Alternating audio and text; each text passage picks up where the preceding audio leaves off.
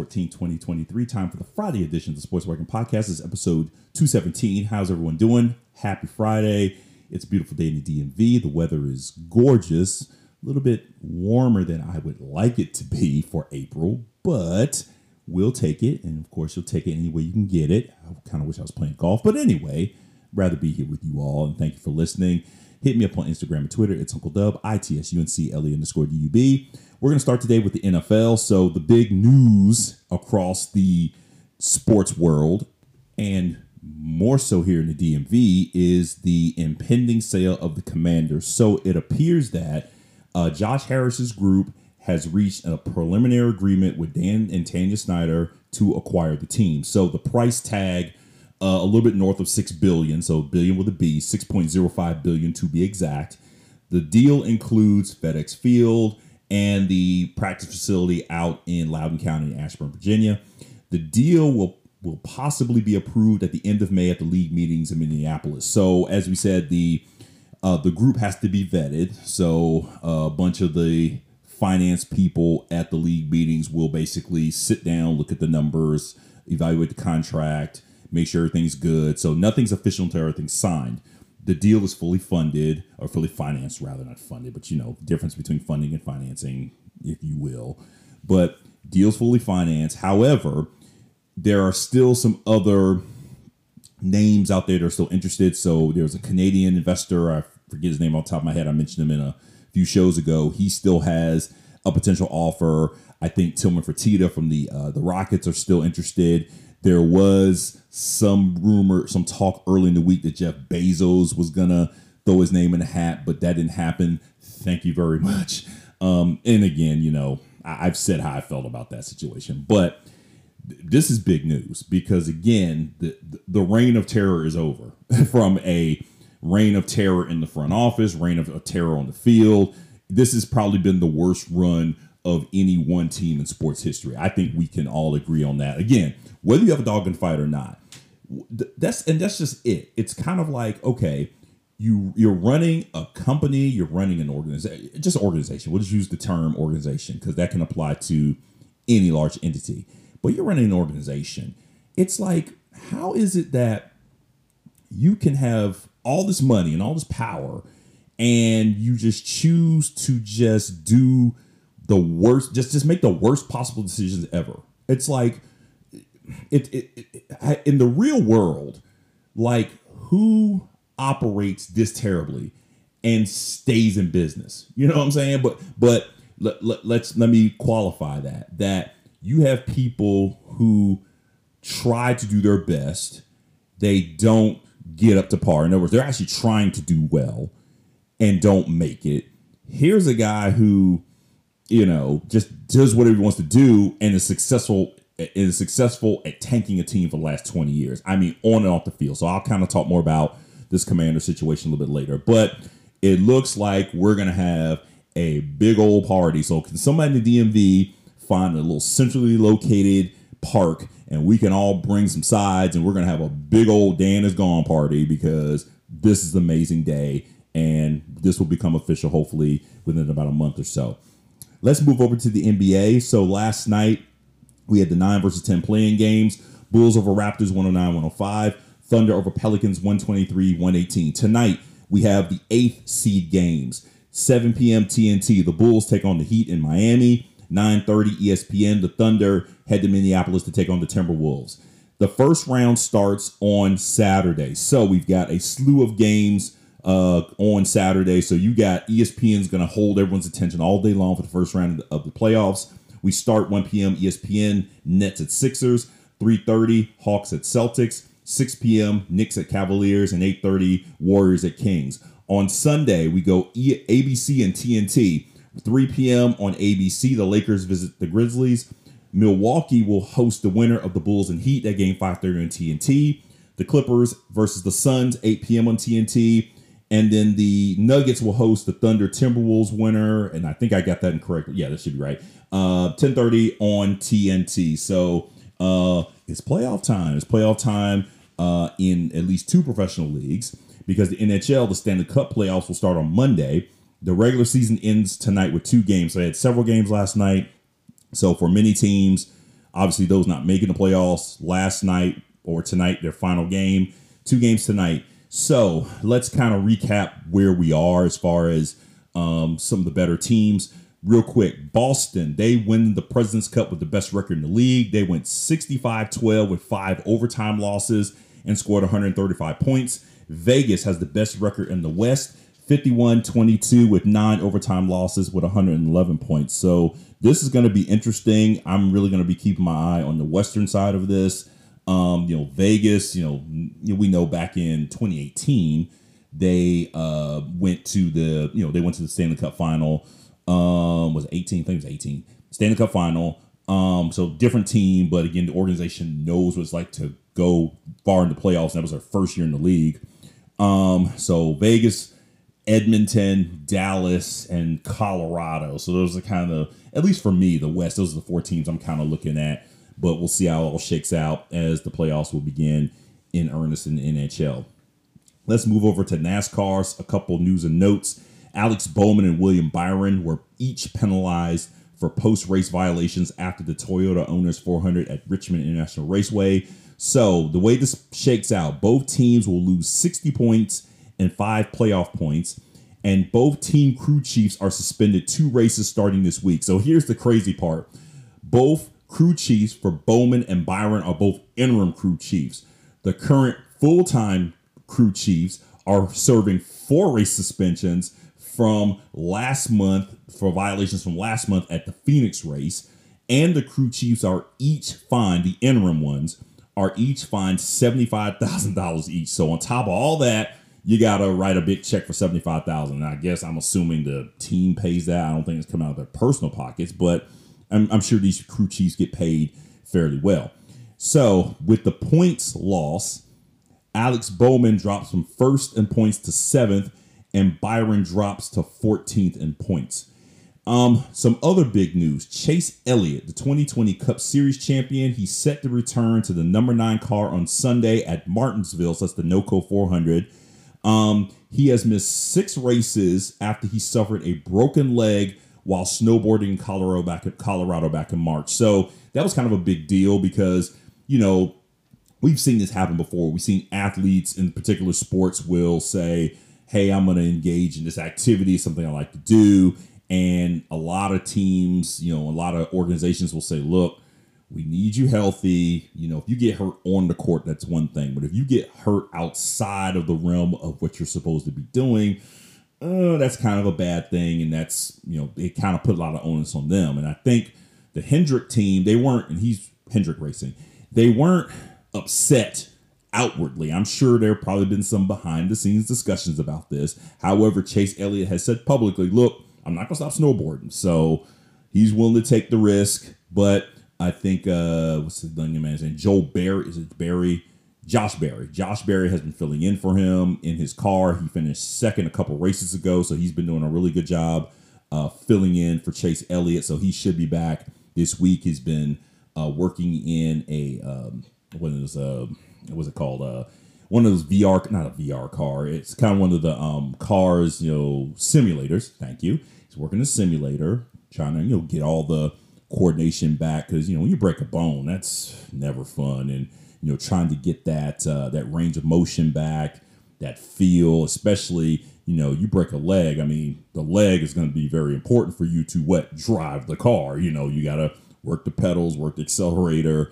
Um, the hands are good, but you know, and of course, being away from it for a while, you know, you kind of want to make sure all your all your sensibilities are about you that you're going to go out there and race steady for uh, at least what this race is on a short track, so they're going to go 400 laps on Sunday. So he couldn't have picked a hell of a time to come back to the number nine car, but um, you know, all the best to him. So I'm and I'm sure that outside of all of the rivalries on the on the course, that I'm sure you know many drivers would be happy to see him back. I mean, you know, it's it's a tight circle for uh, you know these racers. I mean, you know, they go out, they they compete hard, they get at each other.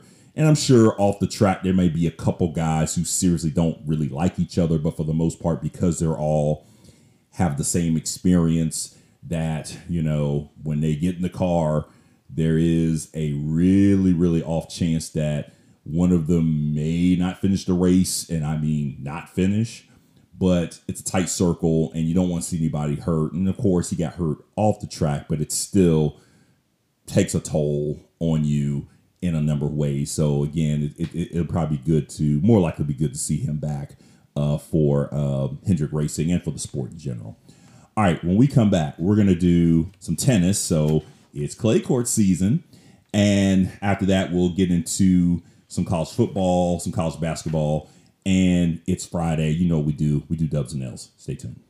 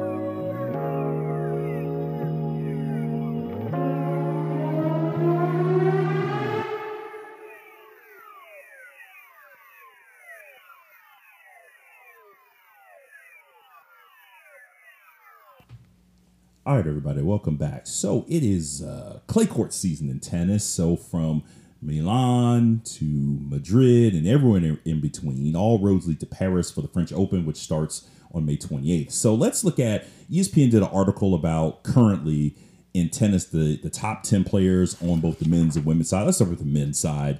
Um, so number one, uh, probably obvious to everyone, is Novak Djokovic. So he's currently number one in the world rankings, the ATP rankings.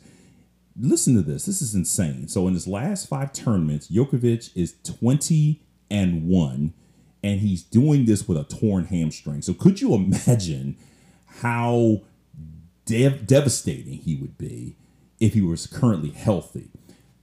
Add to that the idea that now that COVID restrictions are kind of dropping worldwide, he's going to be making more appearances. So his his appearances have been limited over the last year or so because of the COVID restrictions and his issues with the vaccine and all the you know all the all the drama that he went through that was completely unnecessary.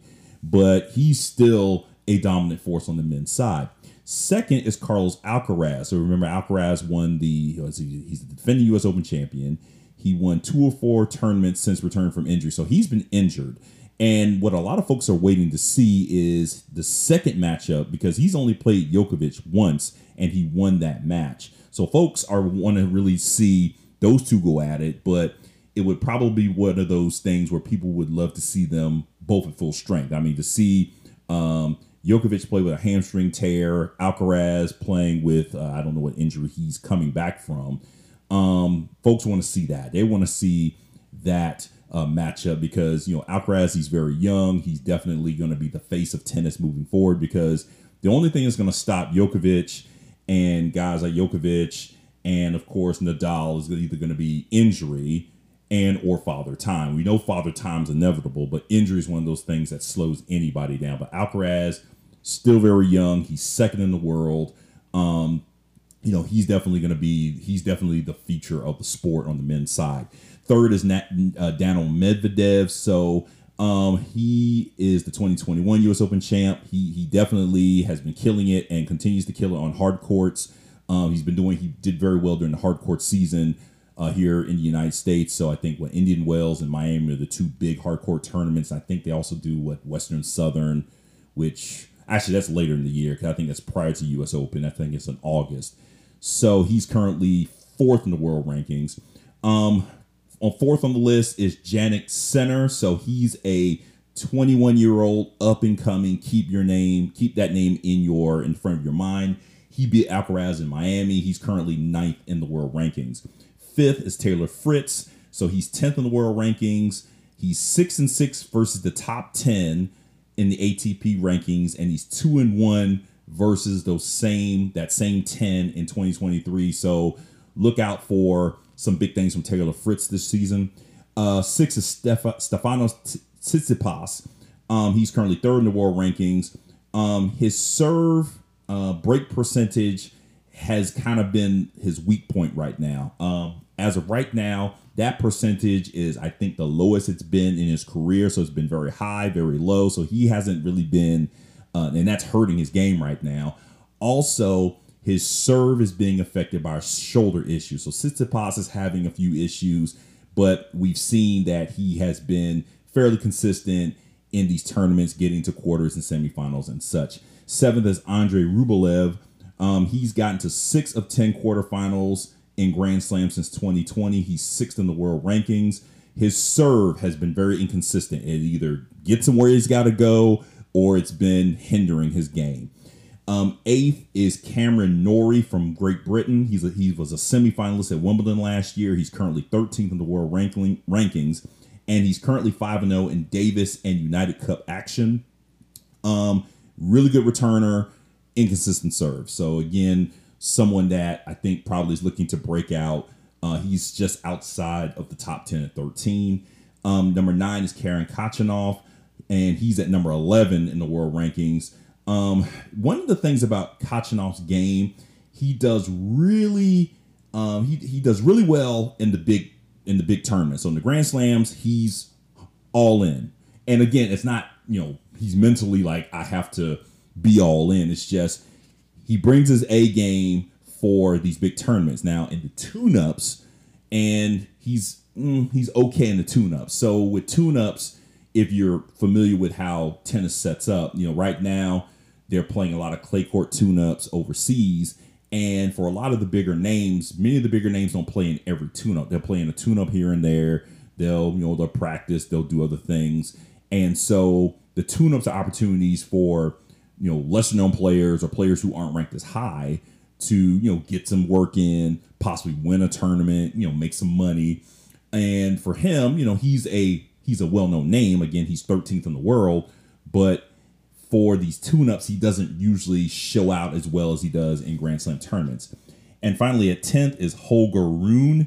He's 19 years old, and he has had success versus the top 20. Currently, eight of nine wins against the top 20, and he's another name that you should keep uh, keep an eye out for. Somebody who's young, learning the game. So I mentioned um, Sinner a moment ago. Here's a guy that as I mentioned, he beat Alcaraz and beat Alcaraz using Alcaraz's game, and a guy that's still learning. So Sinner and Rune are two guys who are still learning the game as far as how to play at that high level. I mean, they know how to play tennis, obviously, but still trying to tweak how they're going to how their game's going to translate into uh, the professional ranks. And Rune is currently eighth in the world.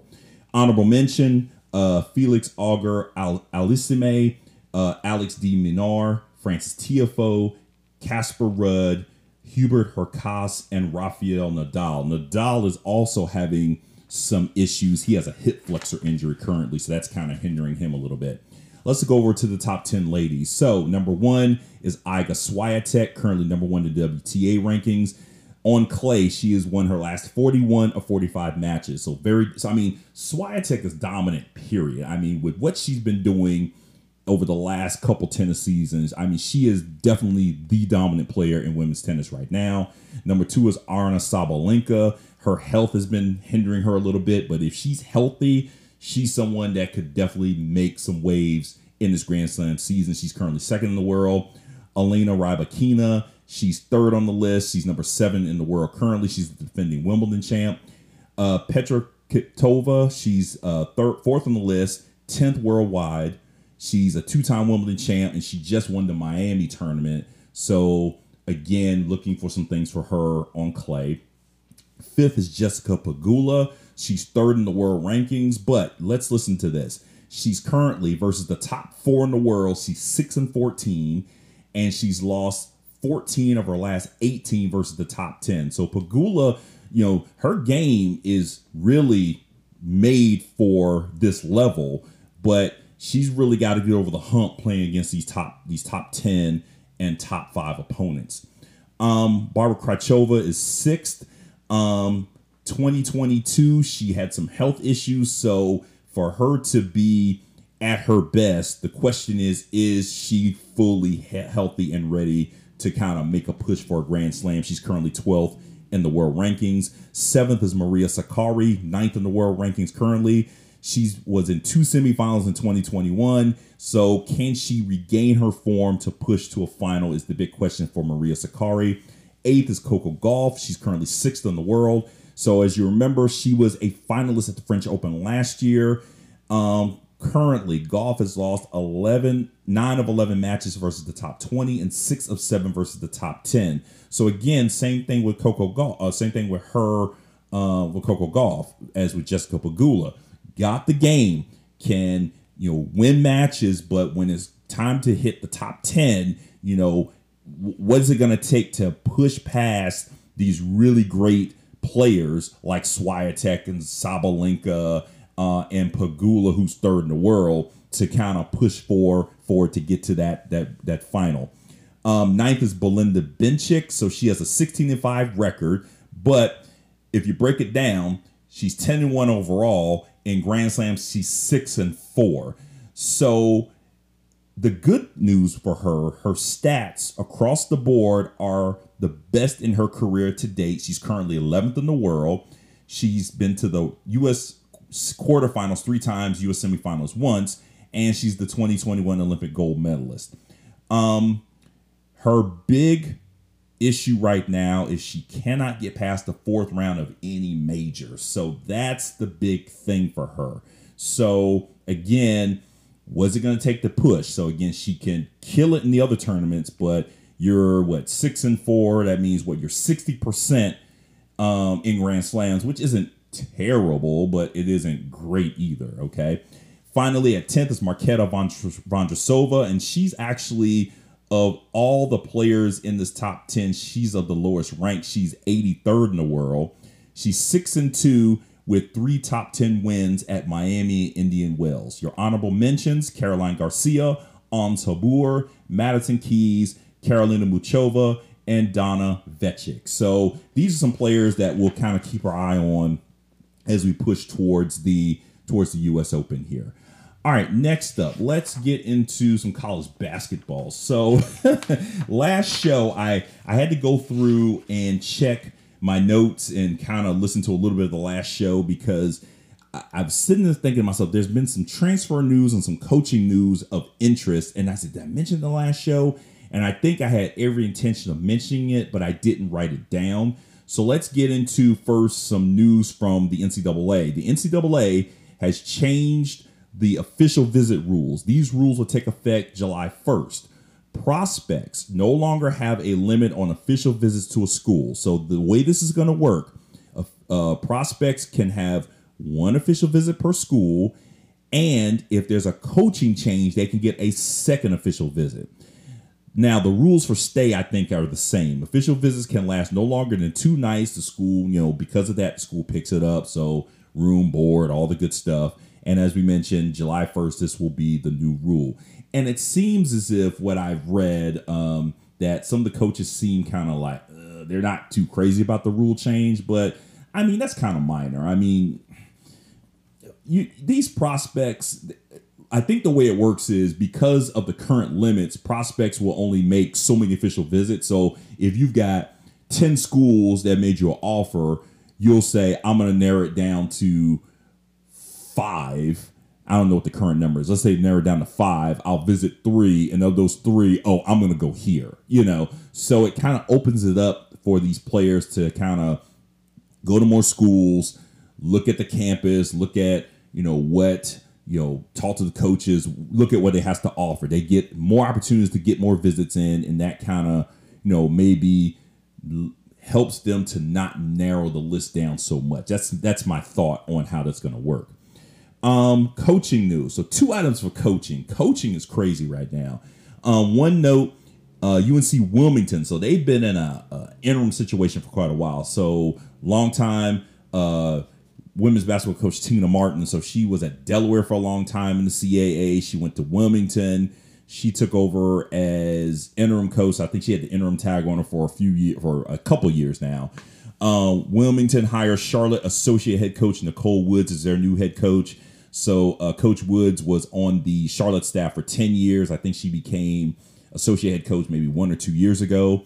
So congratulations to her. This is the big one because this one potentially, the way the talk has been, this hire potentially could have some transfer implications. And this is the one transfer I didn't mention last time. So we talked about South Carolina's Fred Chmiel, assistant coach. He takes the Bowling Green job. So there's a open position on the South Carolina staff. The report came out yesterday that Duke assistant Winston Gandy was the target. So about an hour ago, this became official. Winston Gandy will will be will replace Fred Chmiel on Dawn Staley's staff at South Carolina. Now, here's where the transfer piece potentially, I'm not saying it's going to happen, but here's where the talk happened. A couple days ago, and this uh, was yesterday was Thursday, so I think Wednesday, sometime over the weekend, they got reported sometime early in the week. Celeste Taylor at Duke hit the transfer portal. I almost dropped my phone when I read that. I'm going, whoa, whoa, whoa, wait, wait, wait. So Jordyn Oliver, who played for, she was at Baylor. She transferred to Duke. She's out the door. She went to Vanderbilt. We know Shayeann Day Wilson hit the transfer portal not too long after the season ended. Um, one of their reserves, I think her name is Shay Bollin. I think she's 6'4. She's from the Boston area. She hit the transfer portal. She's a freshman. Don't think she got a lot of playing time. So that's four players out the door for Duke. But let's go back to uh, Celeste Taylor and Shayeann Day Wilson. So the talk here is if Winston Gandy heads to South Carolina, a lot of folks have been saying maybe they follow him to South Carolina. So keep your eye out to see where Shayeann Day Wilson. I, I mean, I've been interested to see where she goes anyway. She she really was a big pickup for Kara Lawson uh, when she took over the Duke job, and I was shocked to see she was leaving because she got a lot of playing time. I mean, very dynamic guard. Um, and Celeste Taylor, I mean, she's really upped her stock um, upped her game, upped her stock for the next level with the stuff she's been doing at Duke. But I was shocked to hear. I mean, I was more shocked to hear she hit the transfer portal. But keep your eye on where they go. If they end up in South Carolina, that's going to be some wild stuff right there. But we'll again keep our eye on it here. Um, so let's go back to uh while we're on women's transfer, let's keep on with women's transfer. Um Iona Carilli, junior shooting guard from South Carolina, three time first team All West Coast Conference. She transfers to Cal. That's big for them. You remember we reported in show 213, Jayda Curry, the star for Cal, she rolled out. She's in Louisville. So she left Cal, transferred to Louisville. That's big for them. Virginia, coach Mox strikes again. Taylor Lauterbach, six seven from K State, Kansas State, is going to Virginia. And they also got a commit from a 634 from Sweden, Odessa Noyen. So she was a 2023 commit to San Francisco. She ended up changing her committing and going to Virginia. So I've been saying Virginia needs some help in the front court. So I think this is definitely the help that they need because they got a lot of guards and they got a lot of guards that can shoot, rebound, push tempo. They got that in spades. They got a point guard, but they need some front court help, and they're getting it uh, with Taylor Lauterbach. I was looking at her highlights, and man, she is something else. I think she's really good hands, uh, some really nice post moves, and she can step out, hit the three. So she's going to be very versatile. So she's going to make a lot of teams nervous with that movement. So I tweeted uh, at Coach Mox said it's scary season out here for real because yeah, it's it's getting interesting in Virginia. But year two, I think will start to look a little bit progressively better for the Cavaliers on the women's side. Um, let's move over to the men's side. So, one transfer note here TJ Bamba leaves Washington State and heads to Villanova. So, that's big for Kyle Neptune and his gang. Um, Bamba thinks that the move to Villanova will help him get pro ready, and he mentioned the bevy of guys who went through that program who are currently playing in the NBA. Villanova also did something else interesting. Quinnipiac head coach Baker Dunleavy resigned his position.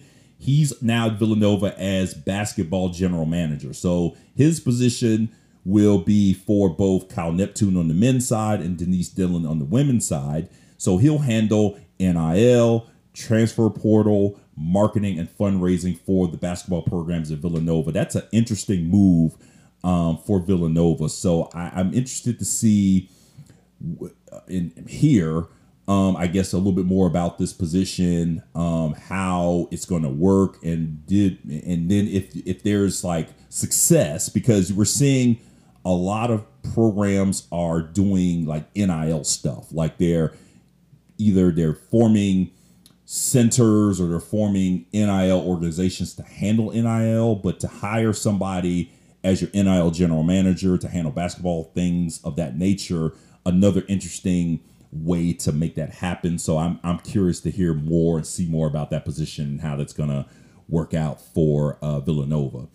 Um, let's go to player news. So a few players have declared for the NBA draft. So from UCLA, Tiger Campbell, Jalen Clark, Jaime Jaquez Jr., and Amari Bailey. So Bailey's a freshman, a 6'4 combo guard.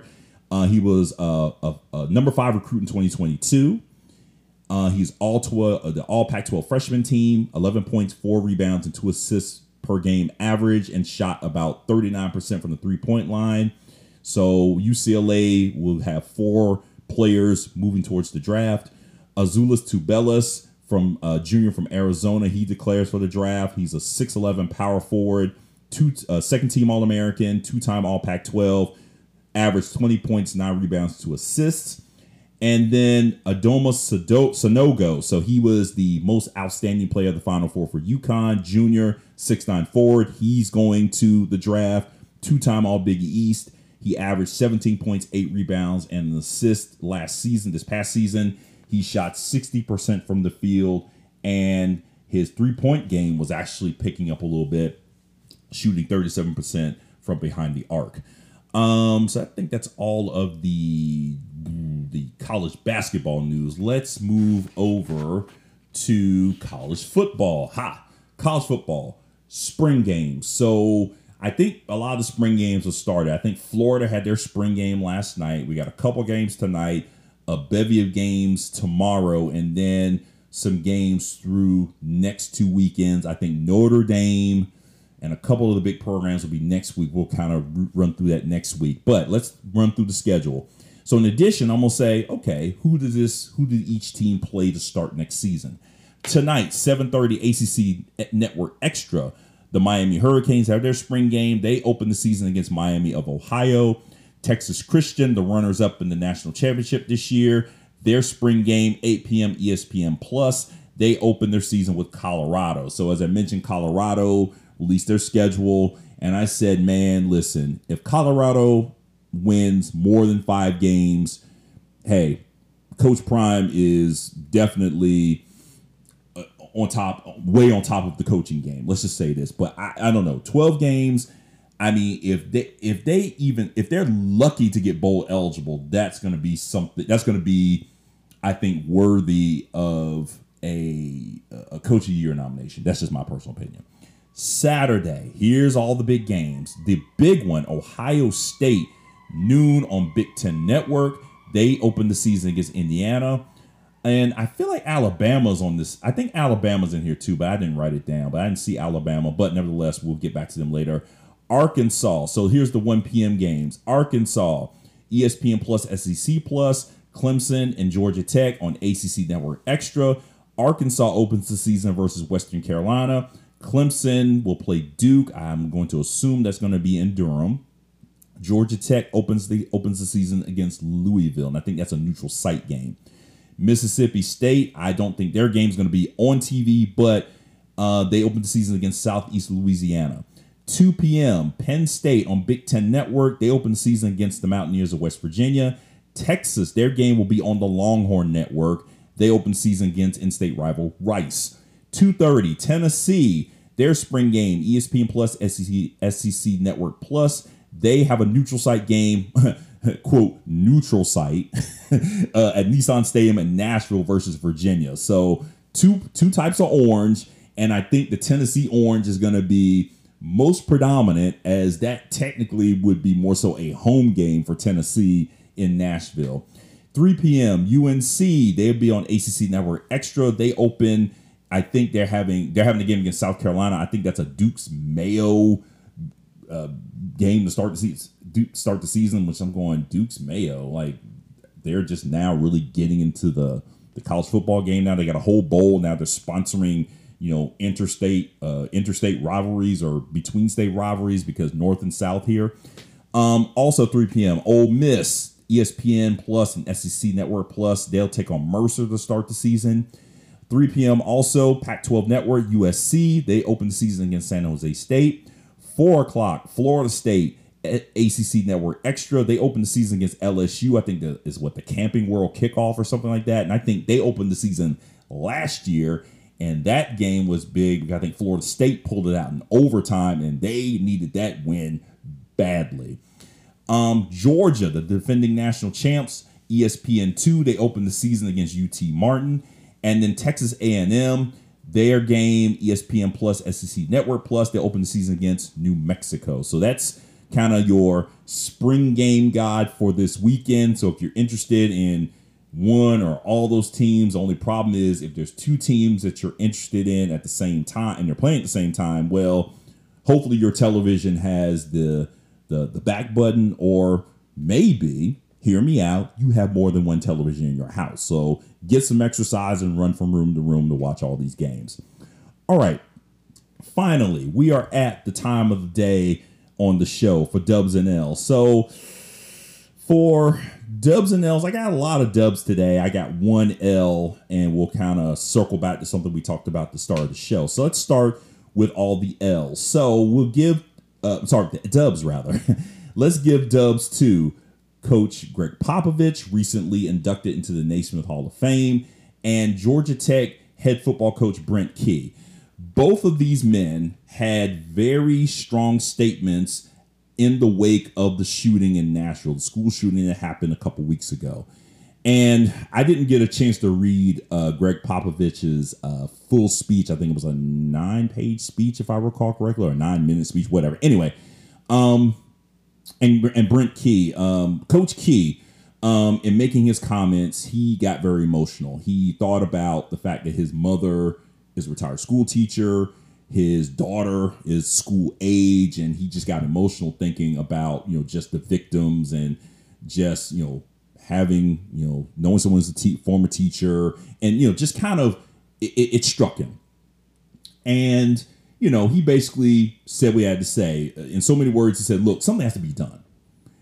Gregg popovich you know he's always going to use his platform in this way to say look why is it that we're still having a debate about something that really doesn't need to be debated. And in so many words, I mean, you know, Pop doesn't mince words. He never does. And I and and that's one of the things outside of what he's done for basketball, that's one of the things I really love about Coach Popovich that he does not mince words when it comes to issues facing our society.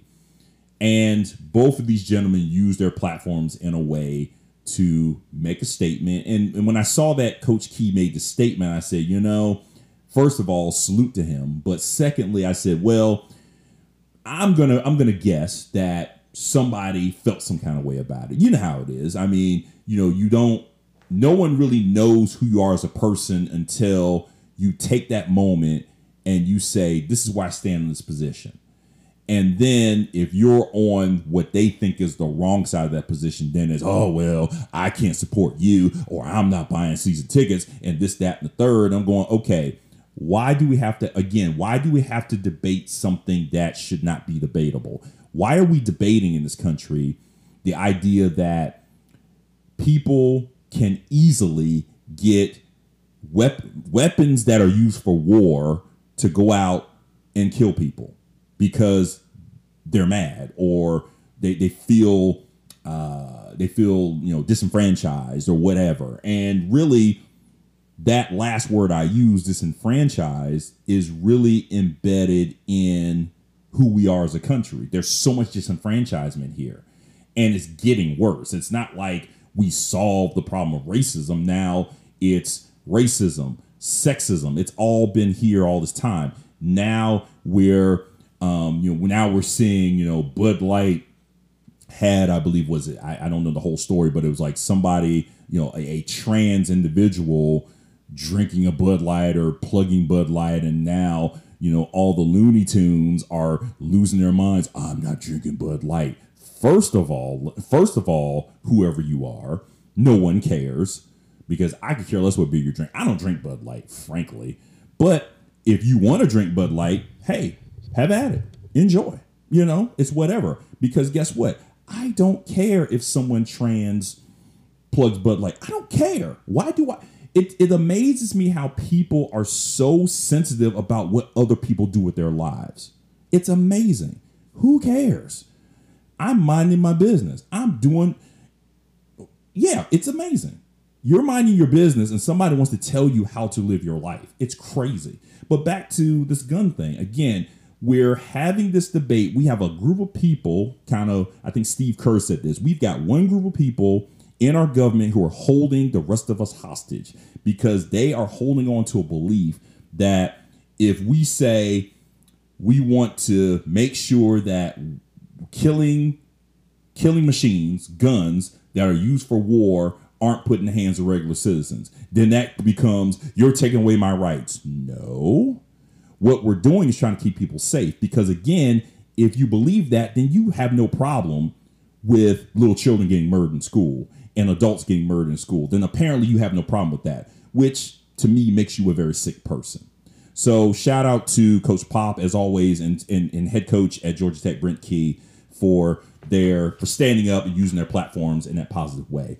Um, Dawn Staley, I, I didn't, I forgot about this, but um, um, I, I, was reminded of it. I was listening to uh, our friend, uh, our friend of the show, Dre Day. I was listening to his podcast the other day. So shout out to Dre Day for that, man. Um, thank you for reminding me about Dawn Staley's uh, comments post Final Four. But I wanted to give her a dub for that because you know I don't want to dog the press here. I really don't because I know people in the press and they are great people and people I highly respect.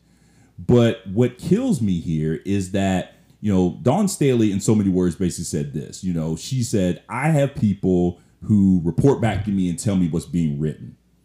And a lot of folks, some of you in this room, she said it, are basically saying things about my players, you know, bar fighters, thugs, saying all kinds of ugly tropes about her players. She goes, My players play basketball very well. They do their work in the classroom extremely well, and they serve the community. That's all you can ask. If you can do those three things and win championships, that's all you can ask. So, in so many words, she said, You need to watch what you're writing because it's not right. And she's absolutely right. But again, this is the kind of thing that we're fighting in 2023, the year of our Lord 2023. And you've got members of the press who are writing these things. And it kind of goes back to a bigger thing in our society because we are moving so much closer to just people. I mean, we got people out here saying whatever they feel like. And the problem is, people aren't getting checked. It's like, check each other. I've said this time and time again. Journalists, check your check your colleagues. If you read this thing and you go, "That's messed up," check them. Why are you reading it and just letting it pass? No one should say that about anybody, let alone young ladies playing basketball in college. They call them bar fighters and thugs. Are you insane? What is wrong with you?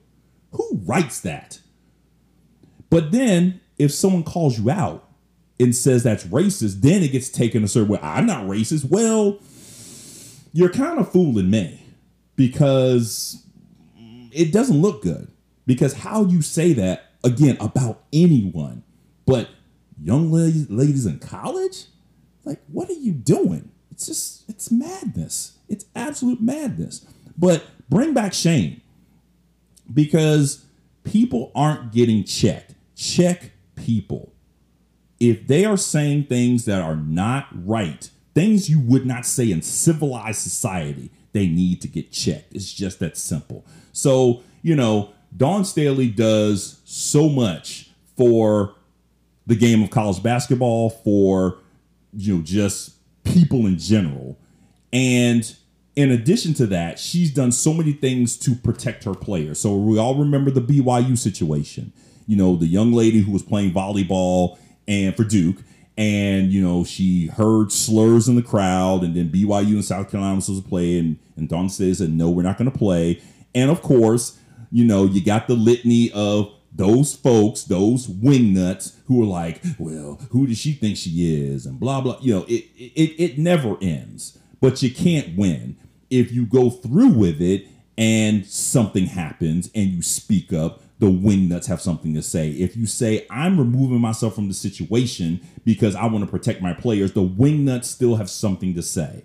So it's just like, you can't win. But I, uh, I respect her for saying, you know what, we don't have to do this. And the athletic department's worked out whatever they need to work out. Work out. I mean, of course, you know, the BYU AD was, you know, disappointed, but okay, hey, you know, him and South Carolina's Ray Tanner worked it all out and everybody went their separate ways. And it's fine. And again, as a coach, you got to do those things.